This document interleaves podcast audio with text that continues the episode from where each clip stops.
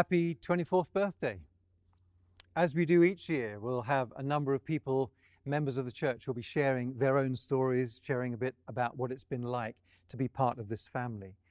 Unlike other years, rather than people joining me here on the stage, we've captured those stories in a piece of film, which we'll watch in a few moments. Because this year, or at least the second half of it, has been really unlike any other year.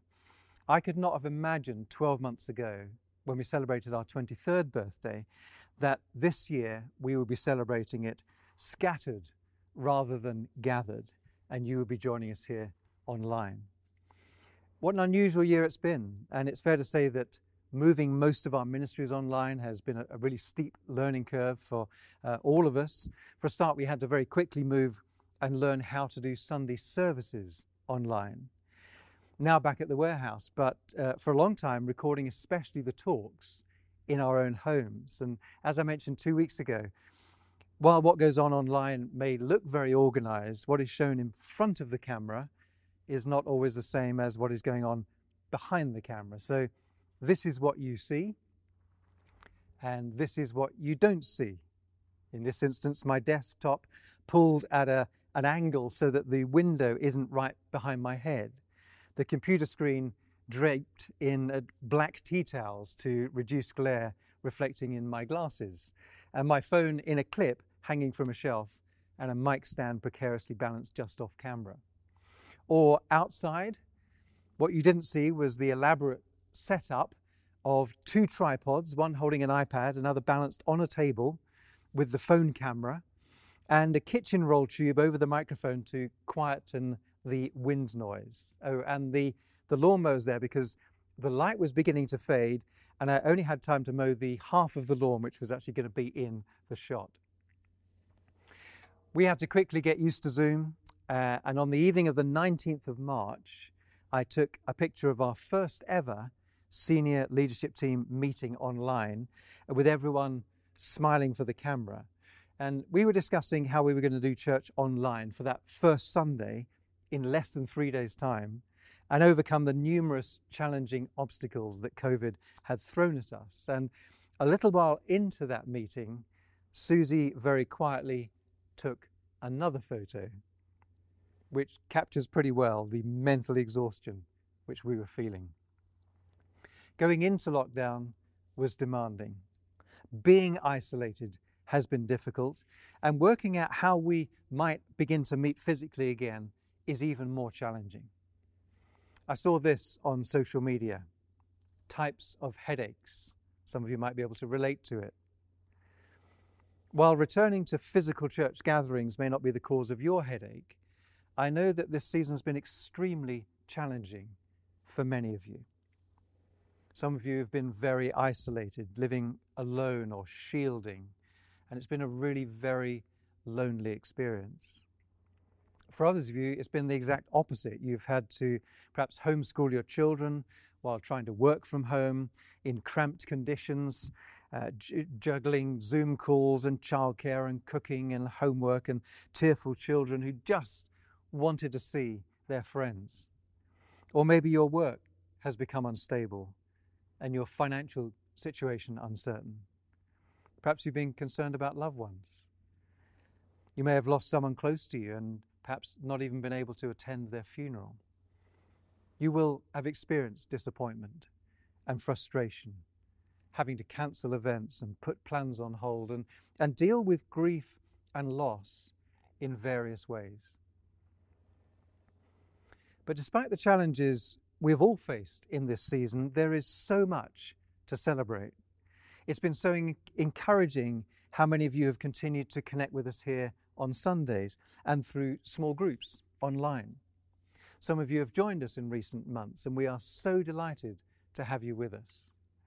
Many of you have put vast hours into making our ministries able to continue. For example, Volunteers in Compassion investing in activities including the distribution of food and other household items to food banks right across the city. Over these months, we've delivered over 30 tons of food to help feed those who are in need. Small group leaders had to familiarize themselves with new technologies to ensure that you could keep meeting and supporting each other and sharing life together. Kids and youth ministries have done an amazing job online. And we've seen the largest number of people doing the Alpha course ever, all of it done over Zoom. And we've even managed to do some events like Closer and Bow Down through the medium of technology. We've all had to learn new skills in this season. And Debbie and I are so grateful to every one of you who have invested time and energy and money in enabling the church to continue to thrive despite the obstacles.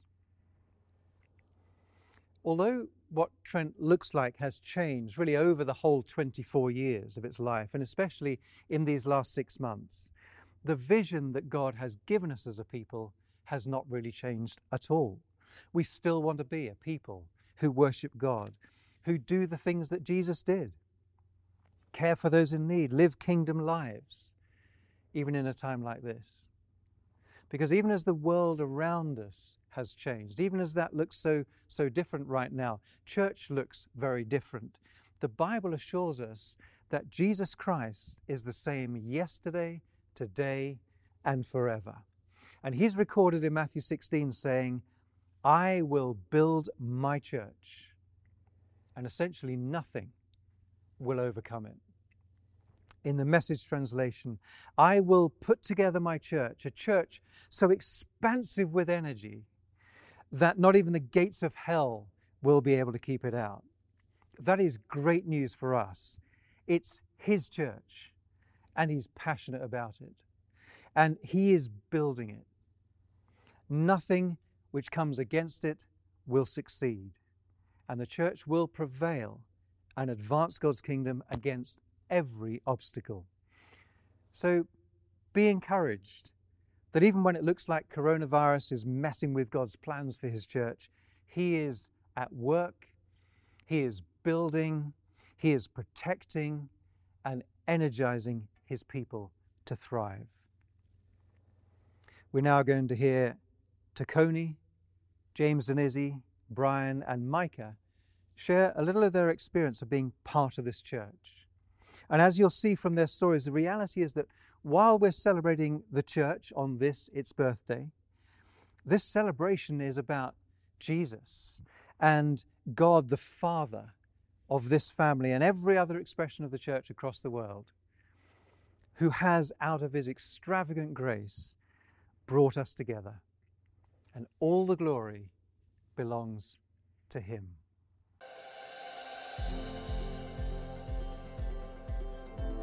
It's been brilliant to experience that, that love and that community um, being there for us when we, when we really needed them. It's church being what church is meant to be. That, that community that's there for you and cares for you and, and loves you without necessarily needing anything in return. I'm James, and this is Izzy. Um, and we first came to Trent back in 2009.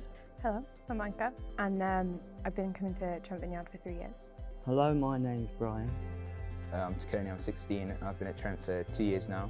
the, uh, the first week we came to Trent was actually on uh, the week where John goes over all the church finances. Um, and people have said to us, Oh gosh, is it your first week? Oh, well, do come back. It isn't always like this. Um, but for us, it was the perfect week to be there because we were so touched and so impressed with seeing what the church did with all of its resources, with all of its people, with all of its money, uh, and in particular, the idea of, of, giving 22% of everything that comes in through the door goes straight back out to help people. Um, just really impressed us and really touched us, and we immediately knew this was the church for us. This was the the home that we wanted to be involved in. So uh, we've been here at Trent ever since. I first came to Trent Vineyard um, as a student when I was a fresher. I had met a really good friend in Halls and she took me down for breakfast one day. We sat down at the table and I overheard somebody talking about church. And um, I was like, oh, I'm a Christian too and I'm looking for a church. And seven of us on the table went, oh, we're all Christians and looking for a church. So a couple of my friends had come to Trent Vineyard before, so I decided to come with them. And the second I walked in, I was like, ah, oh, this is it, this is good. Uh, the first time I came to Trent was around summertime two years ago, and I just loved the environment we came to, and the, especially in youth, where we see there's so many young people just getting involved and enjoying enjoying being there and just thoroughly enjoying the presence of God in the place. I first come to Trent Vineyard when I met my neighbours, Lizzie and Stephen. When my brother my brother died of cancer, and he'd I told Stephen that he died, and uh, Stephen suggested that I come to the church, which I done. And uh, about a week or two went by, and he said to me, "There's a, a thing called the um, the Alpha course for eight weeks." So I come for that. First few weeks wasn't too bad, but after that I sort of got into it like a bit more, like, and I started to like the people and the the thing on the screen and everything. So I'm from like a really small village church at home, and so we do family really well. And um, coming into Trent Vineyard, it's quite big. It could be quite overwhelming, but actually just meeting people and people remembering you and who you are, um, and just taking the effort to get to know you in a real way, really made it feel like home and like family. Um, so yeah, my parents came up to Trent Vineyard. Um, well, they came up to Nottingham to visit me, and I was really excited to bring them to church and brought them in. And um, yeah, somebody from the welcome team kind of started chatting to them. And I went off on my own to get a donut and, and say hello to some people. And I came back and he knew so many weird, random things about my parents. And it was incredible. And um, yeah, they went home. And then a few months later, they came back up to visit me again. And they bumped into the same guy from the welcome team. And he remembered everything. Like, he remembered all of the random, little, silly things that people don't usually remember. And I remember my mum and dad were really struck by how special it was that he he not only remembered their faces and their names, but all of the things that they talked about. With the table, what we was on, like it was a terrific table in the end. They were all nice people, and they're all like, um, shall we meet up for coffee and all. Well, I never done any of that before. That all that coffee game and, you know, hugging and kissing and all that. I'm I'm not into all that game, like, you know, and uh, but I did. I was into it at the end. Yeah, so coming to Trent, I've met some amazing people, um, like some all over from different age groups and different different ranges. But for example, Danny is a couple years older than me, but probably one of the best friends I've made over my period here. And having someone older than me, being able to learn from them and being able to use his experiences to better me. And then in my small group, there's a guy called Matt, and I think that he's one of the most interesting people I've met. He's very well spoken and he's very talented. I think yeah, he's very inspirational to other people.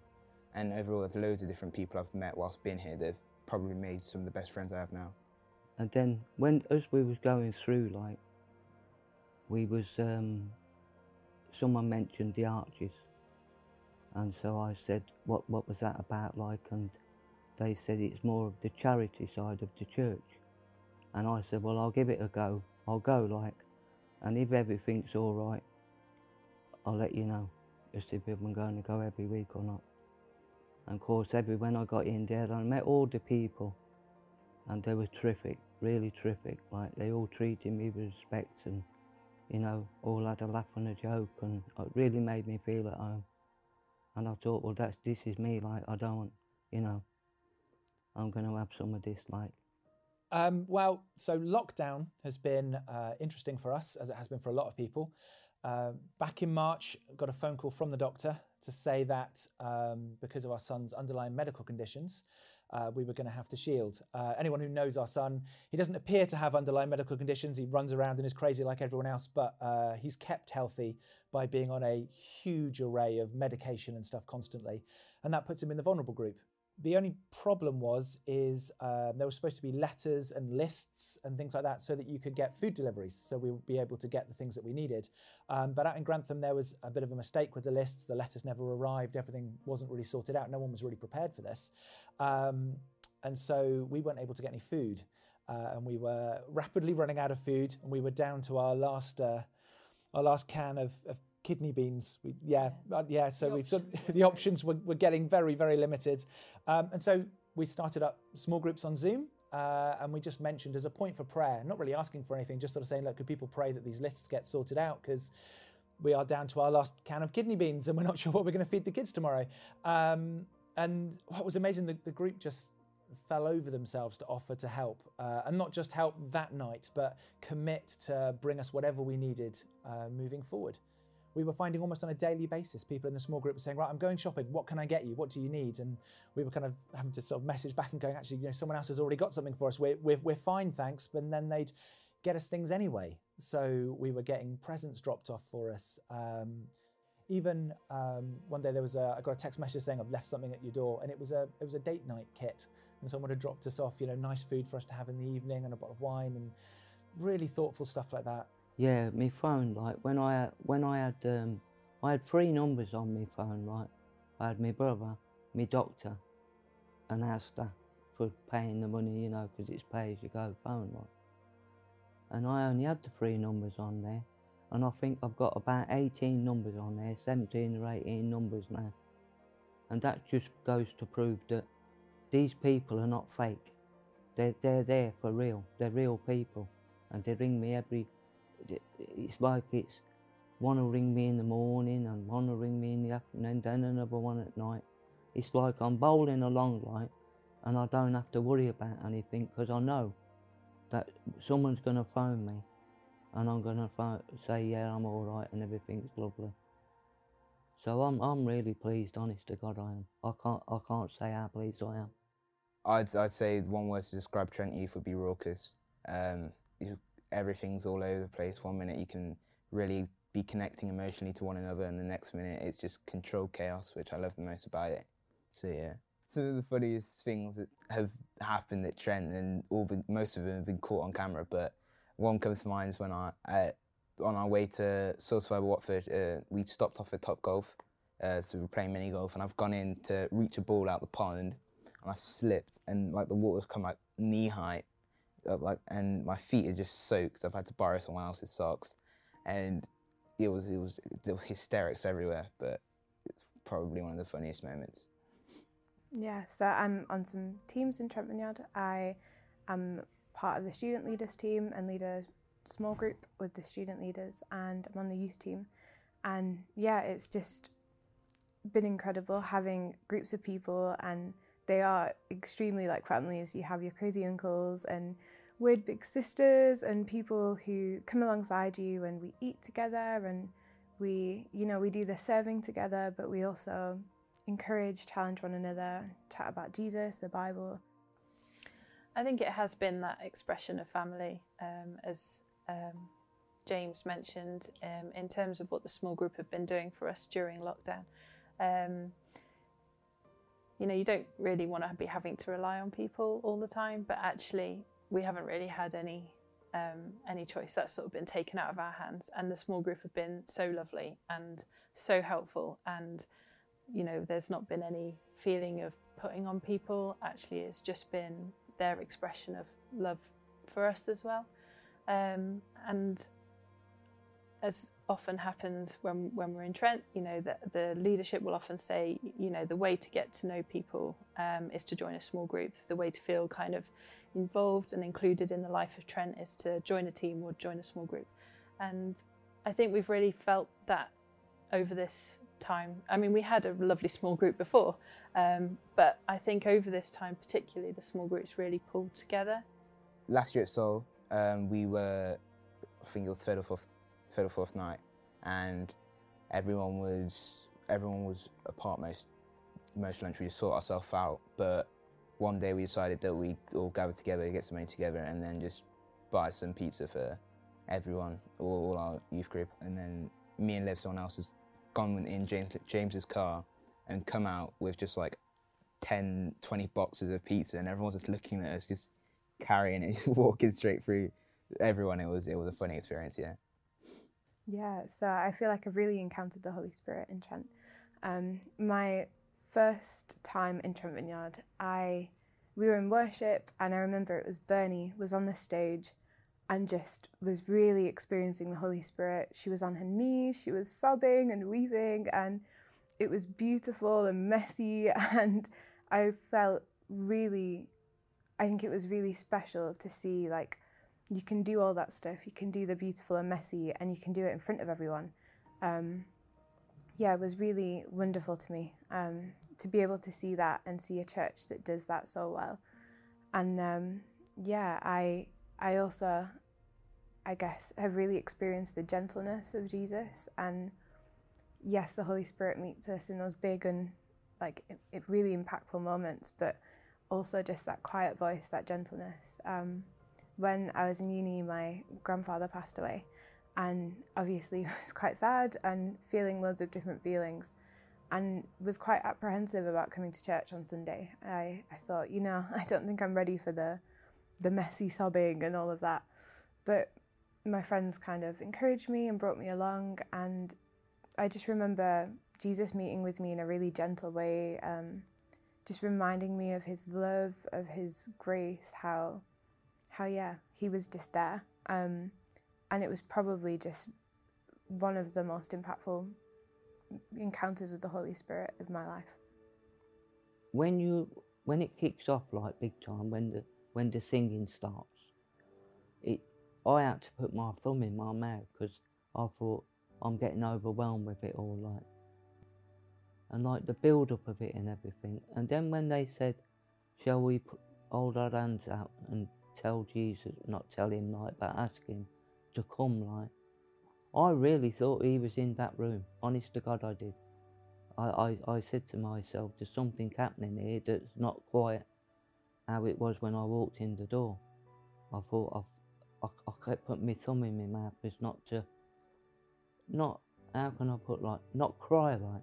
That, I thought I was going to cry, I really did. And then all of a sudden it seemed to get calmer. Something seemed to, I don't know what it was you know, the, the singing had stopped and then the praying started. And then I thought, well, there's something to this. There's more to this than meets the eye in the sense that one minute I was feeling all like I wanted to get out of the place, and the next minute I felt that I didn't want to leave the place. I said, I'll be back here. I'll, I will come back. Because it was that sort of feeling and that sort of place. I'd say coming to Trent, my relationship with Jesus has definitely deepened, and I've been able to connect with other people on a more personal level. And it's not been just about me and Jesus; it's been more about being able to connect with one another and the sense of community and family that's been developed here. I think coming to Trent, I've been offered some of the most incredible opportunities I didn't think I'd be doing two years ago. Um, a couple of weeks ago, I got to speak a little bit for a few minutes about my thoughts on the DTI youth takeover, and I think that coming here has been just a great opportunity for me, just to grow the person and become more of a more of the person that I'm meant to be. So yeah, I think my relationship with Jesus has changed quite a lot since first coming to Trent. At my home church, my mum is a leader and a pastor, so growing up, I was like the pastor's kid, um, and I knew Jesus, but I knew about him. I knew about him through my mum and through being in church all the time, but I didn't have my own relationship with him. And definitely in that first couple of weeks of being in Trent Vineyard, just something changed and just felt, yeah, like I really loved Jesus and I'd, I'd do anything for him. I love him so much. And yeah, I have ownership of my faith now and I know God and I know that He knows me.